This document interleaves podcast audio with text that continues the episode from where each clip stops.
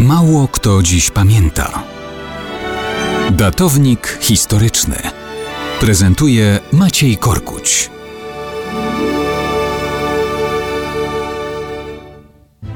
Mało kto dziś pamięta, że początek lutego 1852 roku nie był nazbyt szczęśliwy dla Juana Manuela de Rosasa, człowieka, który chciał trafić na ołtarze. Pomyślicie Państwo, będzie o świętym. No, nie będzie. Zacznijmy od pełnych personaliów. Juan Manuel José Domingo Ortiz de Rosas y Osornio. Oto potomek bogatych posiadaczy ziemskich w Argentynie. Rodził się u progu XIX wieku. To taki rówieśnik naszego Mickiewicza. Odziedziczył wielkie farmy hodowlane. Piął się po szczeblach kariery wojskowej, nie stronił od polityki, korzystał z okazji, obejmował urzędy i funkcje z rąk ludzi, których potem pomagał obalić.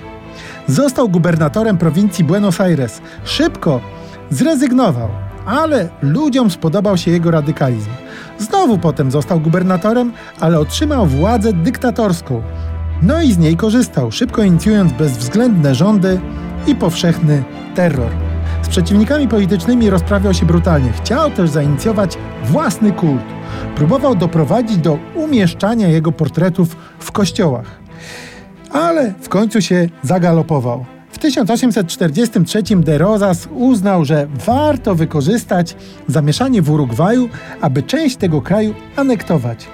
Tam kolejny rok trwała już wojna armii buntowników z siłami rządowymi. De Rosas popiera buntowników, włączając się do wojny. Wtedy reaguje Francja i Wielka Brytania. Wysyłają wojska na pomoc siłom rządowym. De Rosas chciał łatwej wojny, ale zaczęły się kłopoty. Przeciw niemu występuje także Brazylia.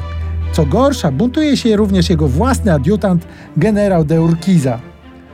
I to on na początku lutego 1852 roku, dowodząc armią argentyńsko-brazylijsko-urugwajską, doprowadził do bitwy pod Caseros.